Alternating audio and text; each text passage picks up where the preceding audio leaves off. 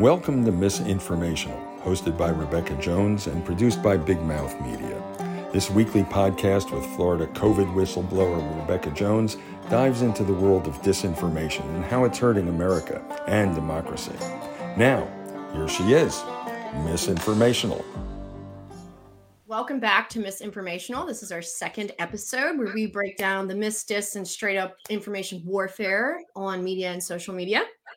I have to say, one of the biggest developments in the last week, although there have been quite a few, is the sudden and unexpected shock of having not only my Twitter account restored, which was suspended for 18 months for oversharing a Miami Herald News article, but also getting the 360 whatever thousand people that were following me back as well. Now, I think one of them, Christina Pushaw's faceless, just popped undone when she probably found that out. And uh, it might not stay that way for very long, but we're enjoying it while it's there. And so our audience has just ballooned from 100,000 and change to over 500,000. And so I uh, I think it's very strange the way that social media selectively chooses whose voices to amplify. 100%. And I'm trying to use my outlet to be an aggressive anti disinformation agent, more so than I was when I had it before, and to amplify stories and people that don't have the kind of platform that I do. I have my following and my platform now across all of my platforms is more than the average congressperson. Yeah. And that's I'm not something that I think I've earned or have a right to. So if there's something that you think I need to amplify, my username is Geo Rebekah, and you can tweet me, and I will be sure to try to do my best to get stories out there that aren't being covered. So but yeah, that's I was gonna say before we get too far, let's clarify. So you have here right there, that is Rebekah Jones, okay? The Rebekah Jones, the one that Ron DeSantis and Christina Pushaw have been terrorizing and unleashing troll farms on Twitter. And she is back on Twitter. And I am here to bounce back and forth with her. I am Dr. Cindy Banyai. I am one of those congressional candidates who didn't have that big of a following. I was all right on Twitter. I was verified. Better than me. I wasn't there me. at all. I was verified until my son like plays this YouTuber song joking about people who are verified. But it actually was something that was really important because you can get access to folks and you could talk to people. And for me, it was always about the media and connecting with the media. That was what Twitter was fun. It was fun to to get in the Twitter fights with people. And if something was trending, you could jump in there. But I actually got a whole bunch of my tweets that had been picked up, I would put in Newsweek and Washington Post and things like that, just making simply replying or making a comment on an issue that was going on. So, just a comparison of what Rebekah's talking about here, like her being a congressional candidate and not being allowed. And you were saying last week that you were the only congressional candidate in the country who was not allowed on Twitter. The only major party candidate. Major party candidate. To see if third parties are no, but of all the major party candidates running for Congress, I was the only person whose campaign was not even allowed to have campaign wasn't even allowed. And this was such a huge way to talk about your campaign, what was going on. Is this a major platform? Especially for me, considering the size of my reach that I had on Twitter. And fundraising too. Honestly, I was fundraising oh, yeah. off of Twitter as well. It was a really nice little revenue stream for grassroots candidates is to be able to have access to those Twitter followers. So it was a real detriment, I think, to a grassroots candidate like Rebekah Jones to not have access. And frankly, for really silly reasons. And let me just give an outsider's perspective on this, Rebekah, because I think it will help, right? The story that she was sharing, which is I also shared at the time because I was very excited as somebody who is also a kindred spirit, data scientist, love and think and believe deep in my heart that if you tell people the truth, they'll believe it. And so following along, and finally the story comes out that basically says Rebekah was right, that Ron DeSantis is wrong. There's all these this evidence that says that there was the, the COVID data was not really being displayed transparently. And this story came out rightly. Rebekah is tweeting it out I was retweeting it. Everybody with a brain was retweeting it, right? And then all of a sudden, boom, she was gone. And it was like, it was very strange because there was, uh, this is at the time where there were people were getting thrown off Twitter for like the misinformation stuff like that. And but only very rarely to Right. get suspended for COVID misinformation. The only one prominent person I know who got booted for COVID misinformation was Laurie Garrett, and she got back on a long time Oh, ago. And you had to really be bad to right. get banned. Yeah, this was like the beginning of that phase is where they were like, "Oh, maybe we should stop." Or so Yeah. it's. I feel like from the very beginning, the out the way that it looked is it was just a way to wash away Rebekah Jones and the controversy of it.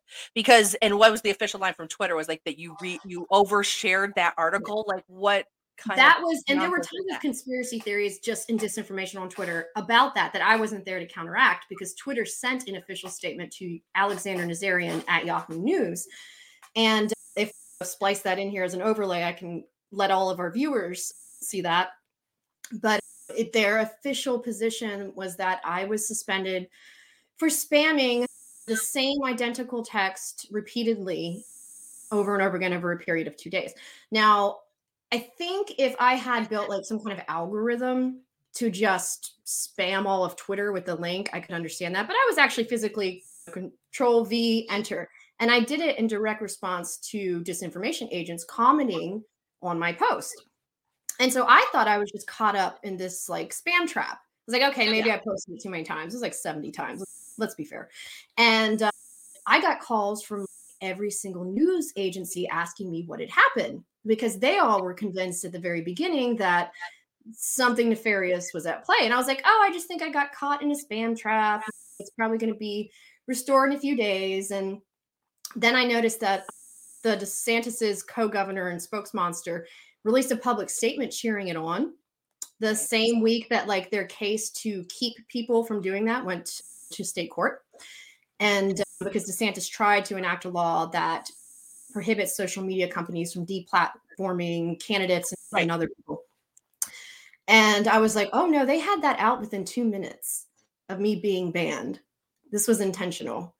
And uh, despite having spoken to multiple people at Twitter, including people at the government Twitter account, having the dean of my communication school who knew a high contact within Twitter try herself to figure out what went on, nothing was going to happen. It was a board level suspension, which Hmm. meant that somebody very high up had decided that I was going to be banned and I was not coming back.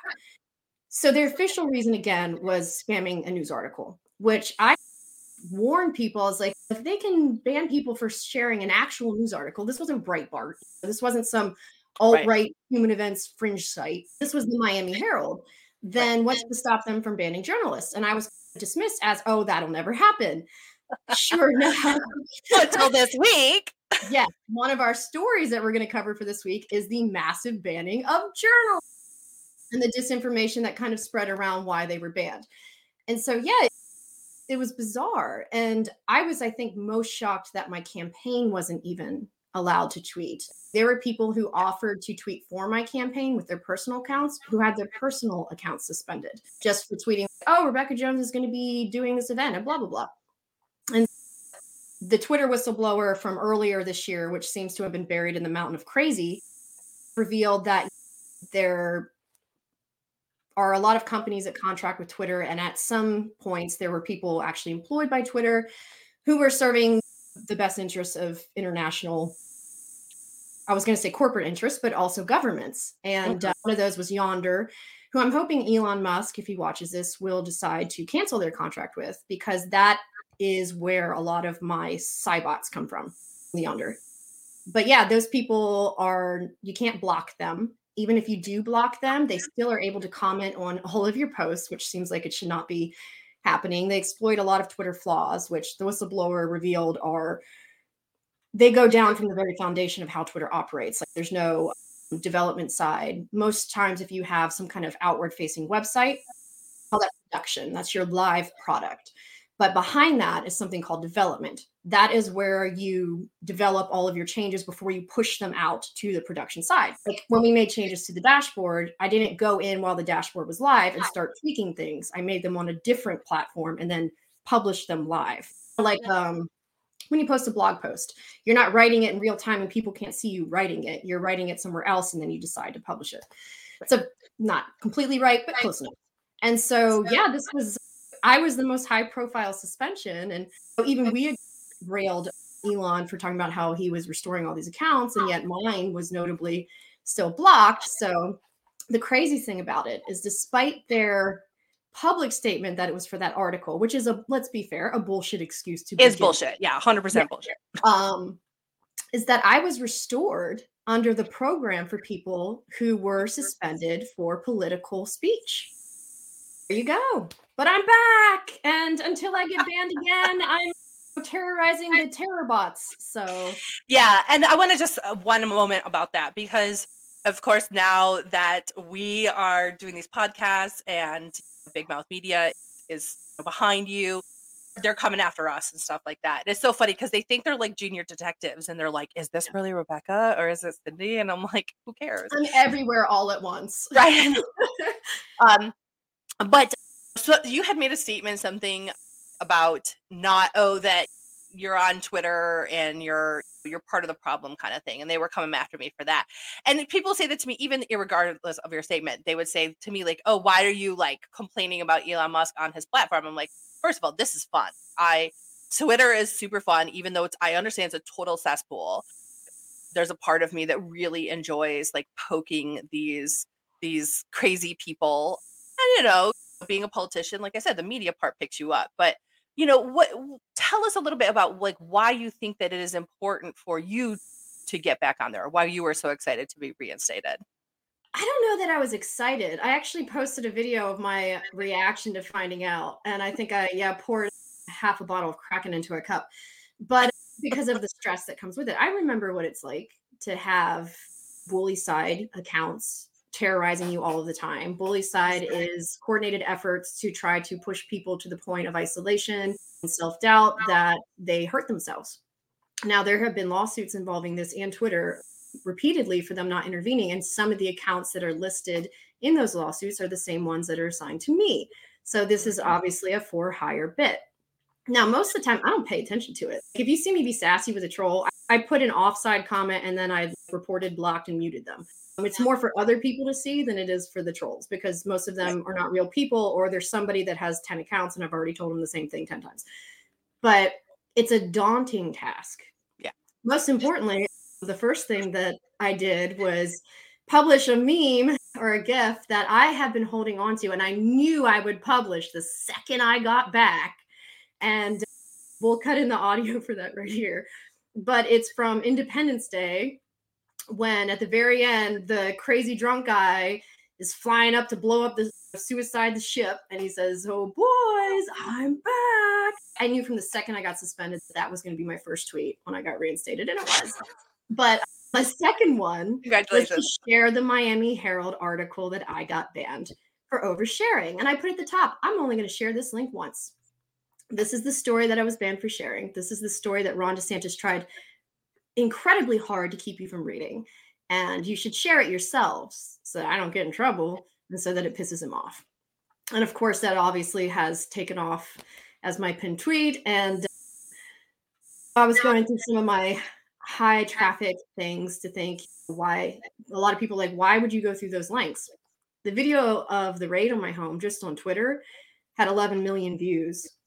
Mm-hmm. It reached 68 million people that is the kind of reach someone like DeSantis doesn't want someone like me to have. it made sense. And I'm also trying to get people to go follow me on the other platforms before Twitter crashes and burns. Sure. And uh, I'm being very careful not to trigger Elon Musk because well, will impregnate you if, you're too um, nice to him. We're gonna break down his disinformation stuff today. Sorry, I can't. But, there's, I swear, out of all the crap with Elon Musk and him being an emerald mine and an apartheid baby the fact that he's got he is like nick cannoning the world with so many baby mamas come on let's not is like it's so... they don't need that. It's thursday afternoon. They're just going home. They don't want to think about that. That's okay, just sorry. not nice.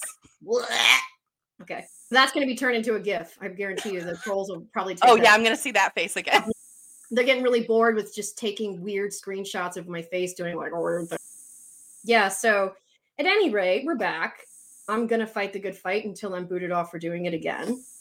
I mainly used my Twitter pre suspension for COVID information since it wasn't really available in the state. And so I'm reassembling my Avengers, um, none of whom are still at the state, unfortunately, now.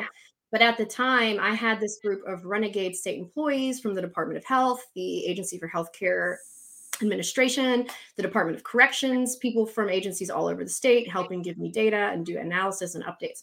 So we're reassembling for a massive, this is what's happened since the state stopped reporting Hmm. data altogether, which was the same weekend that I got suspended. It also coincided with Jack Dorsey's trip to Miami, Hmm. which was interesting. And the Hmm. weekend I met with DNC people in Washington, D.C. to discuss me potentially moving back to Florida and running for Congress against Matt Gaetz.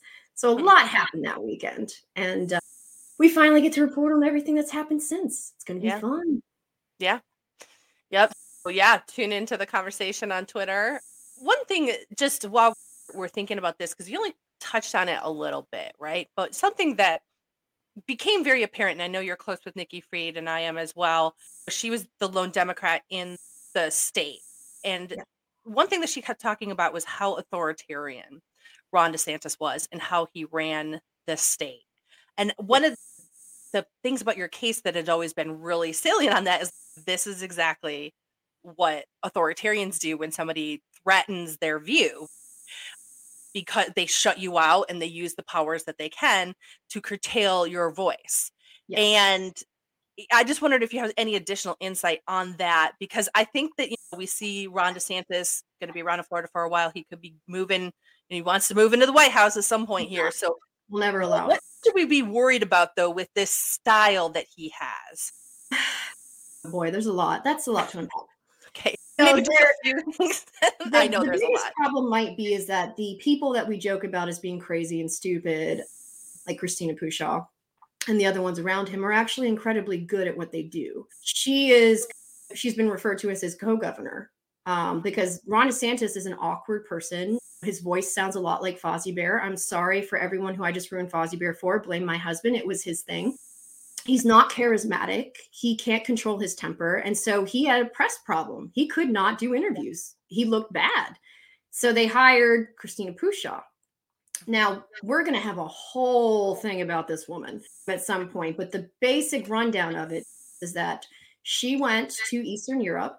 She ran a propaganda and disinformation campaign for the former president who's now imprisoned and stripped of his citizenship, who was an autocratic dictator and a war criminal. She ran his disinformation campaign. Then she moved to the United States around January of 2021. Big coincidence, I'm sure. And um, started stalking and harassing me full time. Claimed she was not getting paid, that she was doing it for a, an article, but all she ever published was a single opinion piece in Human Events, which is a far right fringe online magazine. Mhm. So she never, this article never came to be. Now it got so bad with them doxing me that I had to get a restraining order against her while we were in Maryland. So I got the emergency restraining order, and then it was twice extended for temporary restraining orders. And she was criminally charged in Maryland with violating the restraining order. Wow. After her case was dismissed, first time offender, she was hired by DeSantis immediately. And Huh. those were her two previous jobs. She even put in the cover letter that leaked out that she harassed me for months. And that was part of her pitch to get hired, which is absolutely insane. So she's basically a hired gun and she knows how to spread disinformation. She has a network of very unsavory character characters, including Max Nordau, who will pop up underneath this thread. His name is Andrew McGimsey. He lives in his father's basement in Kokomo, Indiana. He has Mm. a criminal record himself. We have started trying to find out the identities of this people, and we're not afraid to share them because he's so a nationalist. He is a white supremacist nationalist. And yet, Jared Moskowitz has done sunshine interviews with him.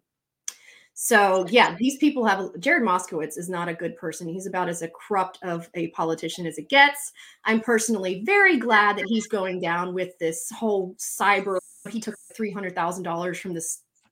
What is Oh, it called? FTX. Yes, yeah, the guy who made up a new currency and everyone's shocked that it wasn't real. Know, right? Anybody who's pushing uh, crypto, just be cautious. For sure. But yeah, so this is a very powerful network. And they do this. I'm not the only person. If you look up Jim Stewartson, who made up the big, made the whole QAnon documentary, tying it to like Fred Brannon and Michael Flynn's brother, who's Joseph, I think, a whole bunch of those people. They live down here by me. Yeah, they do. They go all our Republican executive committees. Yep. And Chris Christopher Bouzy, who runs Bot Sentinel, who's been tracking like the Amber Heard disinformation campaign and the ones against Harry and Meghan. It's they do this is just the thing that they do. It should be a banned practice, but no, they worried about suspending me first. But yeah, that's the reason it's effective. They basically employed the same kind of tactics and infrastructure that they use in Eastern Europe to target Americans, especially Americans who threatened their narrative of things or the people that they were hired to do that on behalf of. In this one case, Johnny Depp. But it doesn't work. That's the thing is in the end, it falls apart. So with this new documentary about Harry and Meghan, there's been a flurry of the kind of side bots. If you haven't been to botsentinel.com, he tracks all of that. And it's insane to see. Most of it's artificial. The same with Johnny Depp trashing Amber Heard. Johnny Depp paid $50 million to the Daily Mail and a whole bunch of other organizations to attack Amber Heard. And the most ironic and fabulous part about that story is that Johnny Depp fans were so convinced of his innocence because of all this artificial conversation injected into the social media dialogue that they paid the fee to have the records unsealed which proved that Johnny Depp was everything that Amber Heard said he was. So it was like, oh God, that hurts so bad for you, doesn't it? Oh, that's awful. Yeah. I feel so bad. The unfortunate thing, and I think that when I led off today on this, we believe as people who spent their careers in data, right, that the information, that the truth will get to people eventually, right? Yeah. But I think the sad part is that the truth will get to some people right? Like I think some of those people in the Amber Heard and Johnny Depp thing will look at it and be like, "Oh, yeah, of course," and maybe change their position.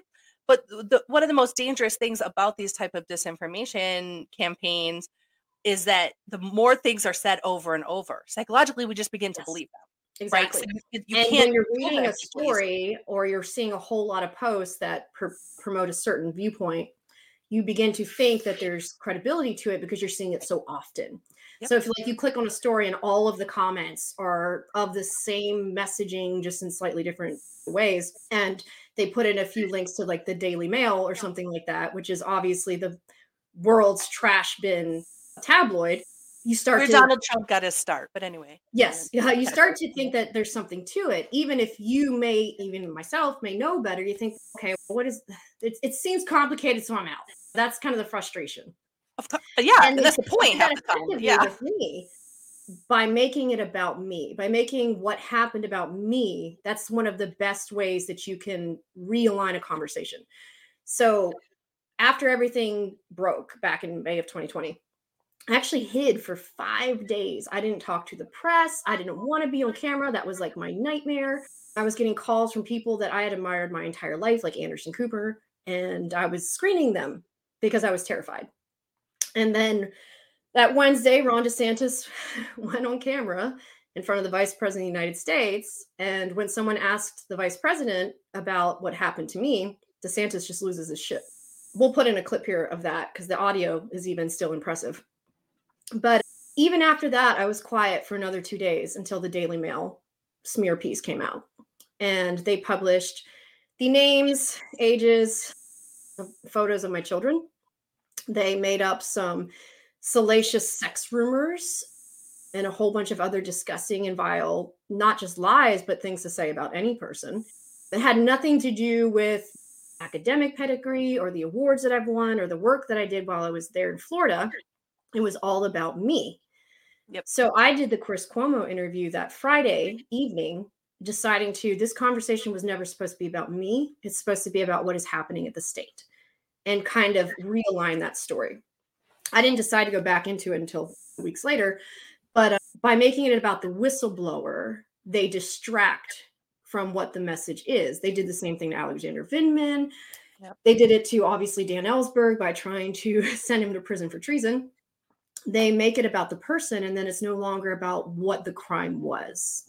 What And- the content of the Yeah. whistleblowing was. Exactly. And uh, that's incredibly effective, especially if you employ journalists like Marc Caputo, who somehow manages to keep falling upward. But uh, during the whole ghost candidate scheme in South Florida, which briefly touched, he was Yep. one of the people that Brian Burgess, the head of the Capitolist, said was a hired gun for Florida conservative politicians or operatives.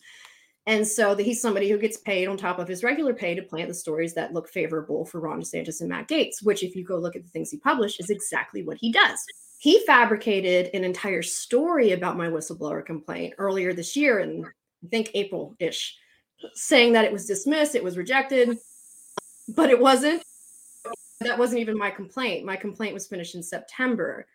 But even though the letter that I got for my actual complaint said that the state broke the law and endangered the welfare of the people of Florida, no one would cover the story because they had already covered what Mark Rapu- Marc sorry Caputo had written like five months earlier, and they thought it was over. And I was like, no, actually, it just ended, and it says the state broke the law.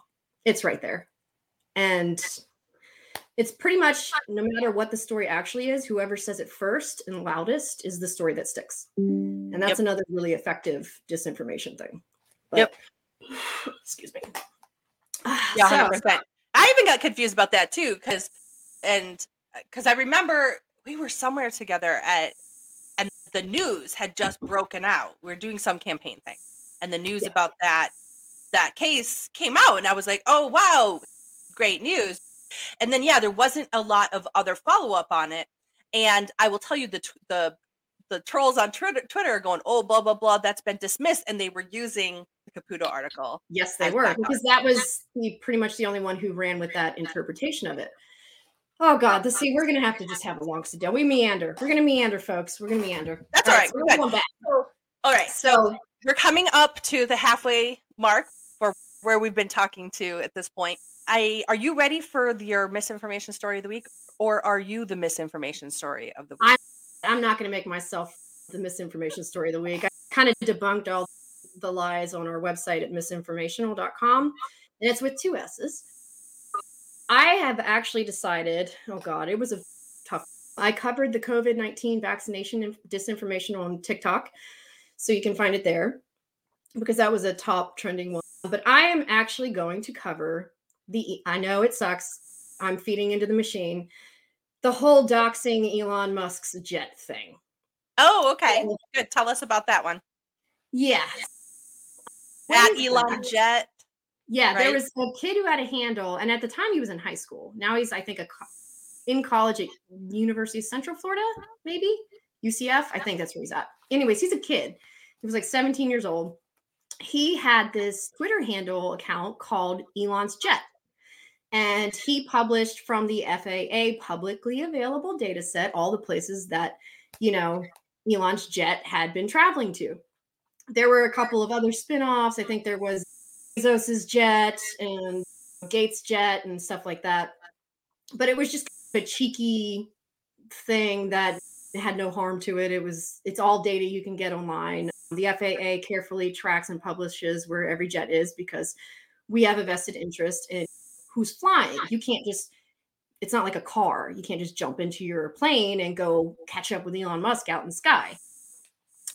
Let's call that a little post 9/11 like Yeah. tenacity, right? I don't know what their decision making is behind making it public, but that's what they do. And the Supreme Court has ruled that information is protected under the First Amendment. So that's just a little background as well. So a couple years ago, Elon offered this kid five thousand dollars to buy the account, the handle, so he'd stop doing it. The kid was, and this is the saddest part, and this has not been covered in this story. He was a huge Elon Musk fan. Like he admired him. He said, instead of giving him the handle, why didn't you give him like an internship Hmm. or something like that? And then, or give him a Tesla. Like he he liked Elon Musk. So instead of giving him a Tesla, or I think fifty thousand dollars is what the Tesla cost, or something like that, he didn't do it. And so Jack Kid was like, "Okay, fine, whatever." That was kind of disappointing. And so the one of the first things that Elon Musk tweets after he takes over Twitter is that he's not even going to suspend the kid who has the Elon Jet account. Sure enough, he did. And then a whole new slew of disinformation came flooding out afterwards. So now the the way that this story is being pushed by the bots and the trolls is that Elon Musk's real-time location was being doxxed, and we'll get into what that means. Uh, not only by Elon Musk, but by every single journalist mm. who talked about Elon Jet and it where it's located now, which Facebook basically publicly invited him to come over and do it. So that what kind of led to the spurious suspension of journalists. But the big lie underneath that is that no one doxed Elon Musk. That's a lie. He has repeatedly said on Twitter that journalists were putting his life in danger. You can't, like I mentioned, you can't just jump in a jet and be like, oh, I see Elon Musk's plane is out in the sky. Let me jump in my jet. I'm going to go harass him for a bit. That's not how it works. And doxing is something that I know quite a bit about on Twitter, seeing as I've been doxxed thousands of times. Uh, Fox News is running with this information, which you can pretty much count if there's something out there that's not true, they're going to be in on it. Sure. Ironically, if you go to YouTube and you type in Rebekah Jones Fox News, one of the first three results is a story whose default screen is my home address, my driver's license number, my height, my weight, the last four of my social security, my date of birth, all of my personal details that you would need if you wanted to find me or steal my identity. I have terrible credit, so have fun with that. And I'm like, Fox News, you still have an article that I've reported multiple times for having my home address and my driver's license number and everything else. And you're calling, you're saying that Elon Musk was doxxed because someone reported where his jet was. This mm. is not, that's not what doxing is. Twitter has always allowed doxing. This Max guy has doxed me. I don't even, God, I don't even know how many times. I was doxxed, I think, 800 times the day before someone changed my voter registration last year, which caused me a very expensive headache via a lawsuit a year later. But yeah, it's that's not what doxing is. So if it's just it's ridiculous to say that journalists are aiding violent people by covering the story about Elon Musk suspending a kid who published publicly available data. That to me is insane. That is not what doxing is. That did not happen. Nobody put Elon Musk's life in danger, especially not journalists, by covering that story. But eventually snowballed into this whole like, I got responses that were like, let's see how you like it when you're doxxed. I was like, bitch, do you know who you're talking to? None of my information is private. It never has been. I have tried and tried to get my private information down from the internet. It doesn't work. I this week I've gotten at least 10 items of mail to my home address from complete strangers. Luckily, they're all supportive, but still, I there's no that sham candidate I ran against, Peggy Schiller, she doxed my personal cell phone number repeatedly. Bitch. Sorry. I don't normally use that word, but she qualifies. So it's insane. I was like, you guys are, first of all, you're hypocrites. Twitter has been used to dox people left and right for all of time. Right. Second, you claim it's doxing to publish data that's available from the FAA is false.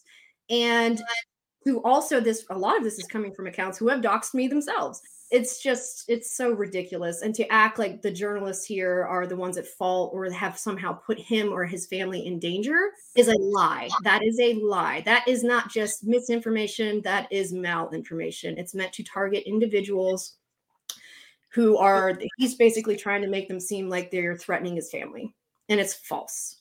And you yeah. should not participate in that conversation because it's false. But so that was the whole just so we can I'm trying to wrap my brain around it too because I was watching the different pieces happening at the same time. I saw about the Elon Jet kid getting his account axed, right? Yeah. And so then not too short not too late, late after quickly after then Elon then Twitter had booted all these other re- reputable journalists and it was from what CNN New York Times, Washington York Post, Times a couple of other ones that were not even involved with the Elon Jet thing. There were some like Taylor Lorenz, who were Mhm. covering his beat. She's still suspended, as far as I know, and had wrote negatively about Tesla and Tesla Mm. stocks. So at first, and he's pulling them in to this whole they were doxing my real time location and putting my family in danger when they were not even having that discussion. They were covering Mm. it for like, I think somebody from Fox Business was even banned because they were covering how Tesla stock is tanking and there's a public plea with the board to put somebody else in charge. Hey, because And it turns out you being CEO of three companies is complete bullshit. Yeah. Maybe if he was actually doing it. Oh, good and then job. also trying to Nick Cannon every chick that you walks by. So anyway, but okay, so that was it. So there that was the cover, it seems. So Yes. the Elon Jet kid story was like the cover, then he started booting out these these journalists and reporters who it seems sometimes have other things going on to it, right? So people exactly. So they were covering him in a negative light. Okay. And so he looped them into this whole journalist who doxed me real time, even if they were discussing him and it was things that he didn't like. Now on Twitter, I'm going to be super careful not to criticize Elon Musk because I just got back on and I want to let people know that I'm on post before I get kicked off again. But even that, they just announced today, I saw an hour ago, that it is Twitter safety's new policy to remove tweets and ban accounts that are there to redirect people to other social media platforms. They said in a tweet, no more free advertising for our competitors. So if you have your account set up now, so it has your at Mastodon server or something like that in your name, take that down because I they're going to ban you if you don't. I right now I think have my post link as my website link. I'm gonna have to change that just so I don't get booted again. I'll probably do that the second we get off this. But so yeah, now what links you share, even if it's on a social media site, TikTok, Instagram, you could get kicked off as well. And that's really complicated because most people are on more than one platform. The types of if you just took Instagram, TikTok, and Twitter, those are three different mediums. TikTok is exclusively videos, and Instagram is photos and videos, and Tik Twitter is typically used for text. These are not the same utility. I'm across like all of them. And I really think I'm going to develop a post all app application that you can just do whatever you're going to do and then hit one button and it goes to all your social media and then consolidates all the comments into one thing so you can easily manage it. Maybe that's the future of social media. Who There's other ones too, but then they get they get they don't get as much traction. Yeah. And the thing is too is that people t- the press puts way too much emphasis on Twitter and they do take comments that people make and use them as news articles and I have to say I think that's incredibly lazy and problematic. Oh yeah. I was, you know, it's basically seen as a mini press release when Yep. it shouldn't be. Back when Rubio went all anti vax after having been pro vax, I was quoted in the article criticizing him because when he went out and got the shot, one of the earliest people to do it and had the photo op and everything was encouraging people to do it. I praised him for doing that and doing it publicly. I thought it was a good message for public health. And then he, once everybody changed their tune, was talking about how dangerous it was and how Fauci was wrong. I posted a comment, a tweet, which is not newsworthy, basically saying, I I gave you credit for going out publicly and getting your shot and this message that it sent, and then you turn around and do this because scientists aren't all knowing all the time. That was in the article. That was not newsworthy. The media's dependence on Twitter as a news source is, like I said, lazy and suspect. A lot of these articles about backlash that somebody's experiencing is based on the way that Twitter people respond to a Right. story or a person. And as we know, many of those counts are not real. They're not real. Or They're multi accounts managed by the same group of network of people. But I was going to say, I think this goes back to some of what we were talking about last week in terms of the disinformation and misinformation, and that you have people who are journalists and reporters, and they're making bare bones, and a lot If of the ones, good, unless they're Marc Caputo and then they get paid on top of their pay. but that's what it is. So it's like you don't have a lot of time. You got to make a lot of content, content, and so you're looking for easy way out. You don't have a budget to go and research and get quotes from everybody. So what's the easiest way to do that? You just screenshot their Twitter, and there you go. I think that these these are the complexities of this issue. Really, is that you get more people.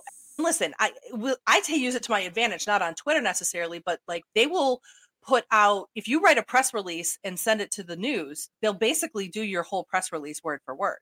And John Oliver just did this on how the police do this, right? Police will put out a police report on a particular incident and then it will be read verbatim. And yes. that's because as, as the authoritative source of information, which we all realized after the George Floyd incidents should never, exactly. ever be taken as statements of fact. Exactly, because the statement from the police in the George Floyd incident was a medical false. emergency a medical incident. Oh, and it ended. This is the most insulting part. I don't know if anyone's read the original thing. It actually en- ends with, and no officers were harmed. Because that's the most important yeah. thing. But yeah, but it's, yes, it's laziness. And yes, we can call out people, but let's call out the whole structure of it as well. Like that we have defunded or centralized to controlled media hawks, the the Sinclair networks and things like that. So they're getting the same information, and there's just not that uh, capacity in our reporting systems that there used to be. So I, I think that we have to have a broader conversation too about like how it is that we get people off the drip of Twitter in terms of information and start fortifying local media to be able to be more robust and not su- susceptible to the tidbits on Twitter, but also not susceptible to taking the Marc Caputo payouts. Yeah, I don't pay journalists, and most of them do have degrees. I myself have a journalism degree and a master's in mass comm. I dual majored in science, which apparently is super confusing because nobody does both, but it happens. But yeah, there's a guy named Chris Vanderveen. He's from Colorado, and he does this. He looks at official, like police specifically statements and how things are reported compared to the actual events as it's in, later investigated. But of course, if the governor's office says something, it's reported as truth.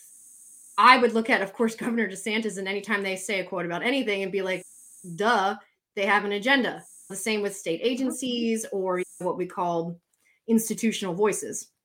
They're not going to make comments that reflect that they've done something wrong. Right. The police are no different. And the media falls for it because yeah, part of it is that newsrooms are squeezed. Served up on a platter to them. Lazy. It is lazy. But it's challenging institutions, even from the cover of journalism, is a difficult and dangerous thing to do, especially let's say, you work at like a small paper or TV station who's funded in large part by a conglomerate of local people. Like in this area, Don Gaetz is basically owns all the media. That's Matt Gaetz' father. And that's problematic. You don't want to stir the pot. And right. a lot of these journalists, they shuffle because the only way to make more money is to leave. To get better pay from leaving and going somewhere else than you will if you get a raise over a first year of doing a great job. And so there's this re- revolving door already that exists. They're already getting paid nothing.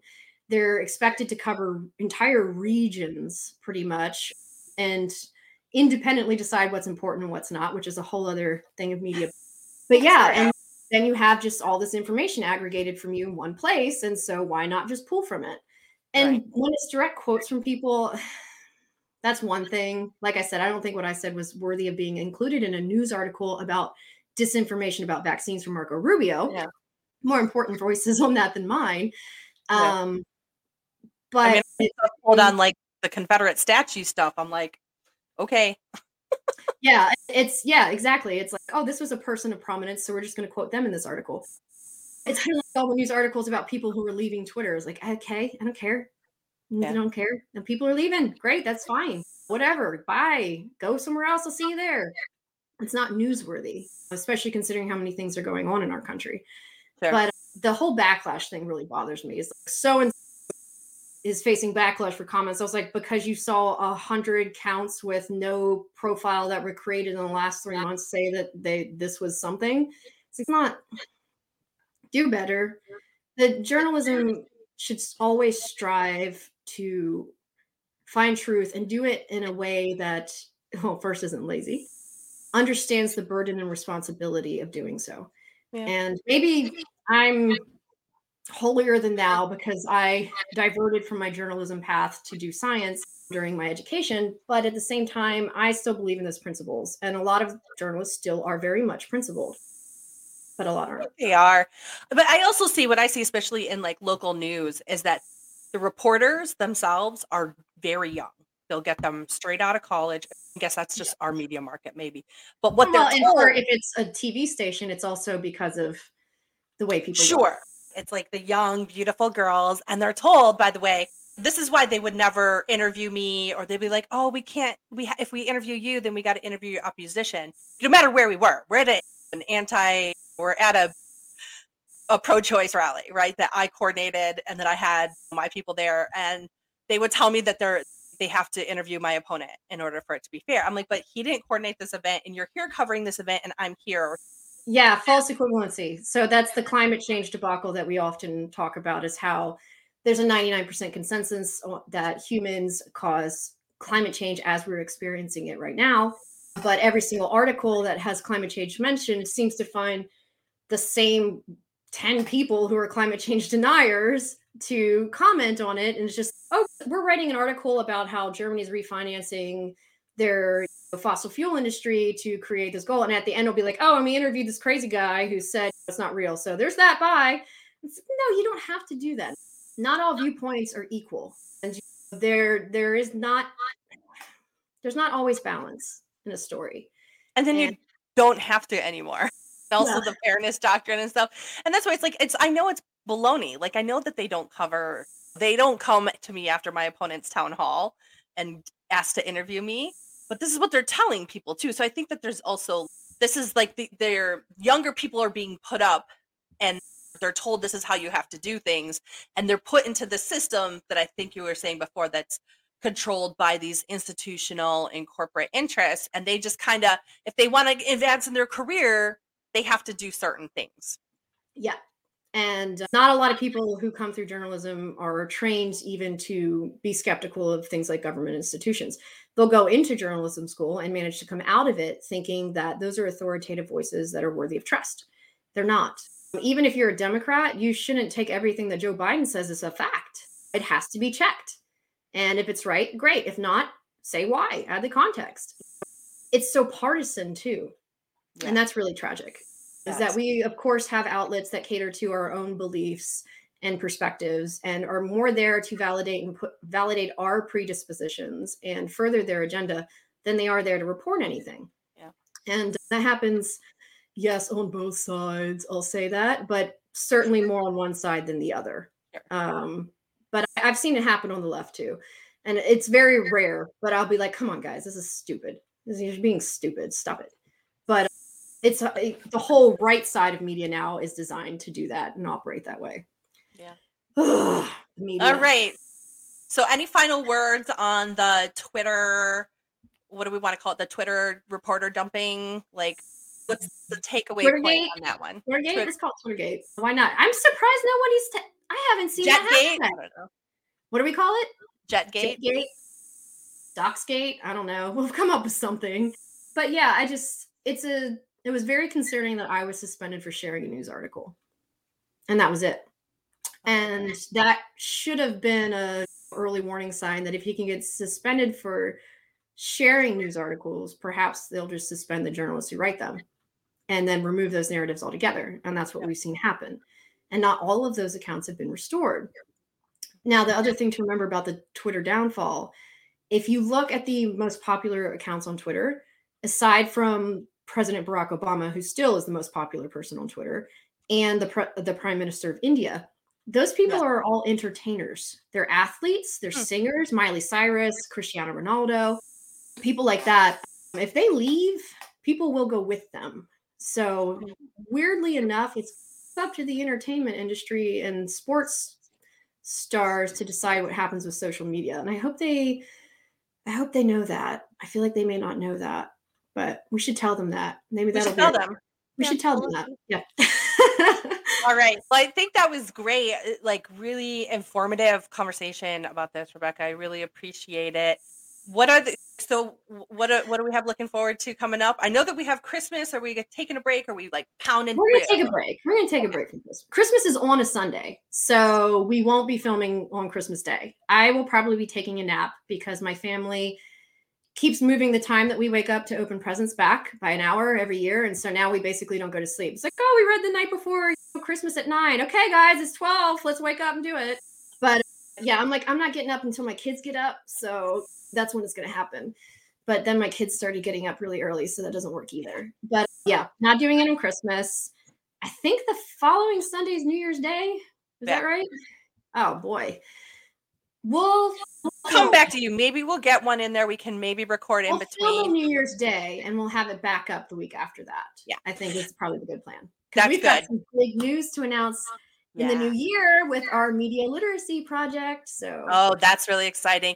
But in the meantime, we do want to wish everybody who's celebrating holidays. Know Hanukkah starting. Happy Hanukkah, Merry Christmas, Happy New Year, New Year, whatever it is. Yep, Kwanzaa, all of it. It's the it's a magical time of the year, no matter what you're celebrating. So be kind to each other. And I say Merry Christmas, but that if you don't celebrate Christmas, that's fine. I'm an atheist, what? so I don't mean what, Rebekah. You're not. not participating in the war on Christmas like a good Democrat? No, I'm not. You should see my house. I'm in another decoration war with my neighbors across the street. We went crazy on Halloween, and now apparently it's happening with Christmas. Yeah, me too. I'm like people. Christmas from top to bottom. Yeah, yeah no. So anyway, happy. Hope it, everybody has a wonderful time, good time to connect, share with family and friends, find some peace for yourself, and we're looking forward to 2023 with you. Yep. And we've got big announcements coming. So be sure to check with us in a couple weeks. All right. So this is Dr. Cindy Banyai. Rebekah Jones signing off for this episode of Miss Informational with Miss Informational herself, Rebekah Jones. See you Bye next guys. time. Thanks for joining Miss Informational with Rebekah Jones, brought to you by Big Mouth Media. Stay connected by visiting misinformational.com and check out all the great shows and articles on bigmouthmediafl.com. You can also join the conversation with us on Facebook, Instagram, and the cesspool that's Twitter. Don't forget to subscribe to Miss Informational wherever you get your podcasts. See you next time.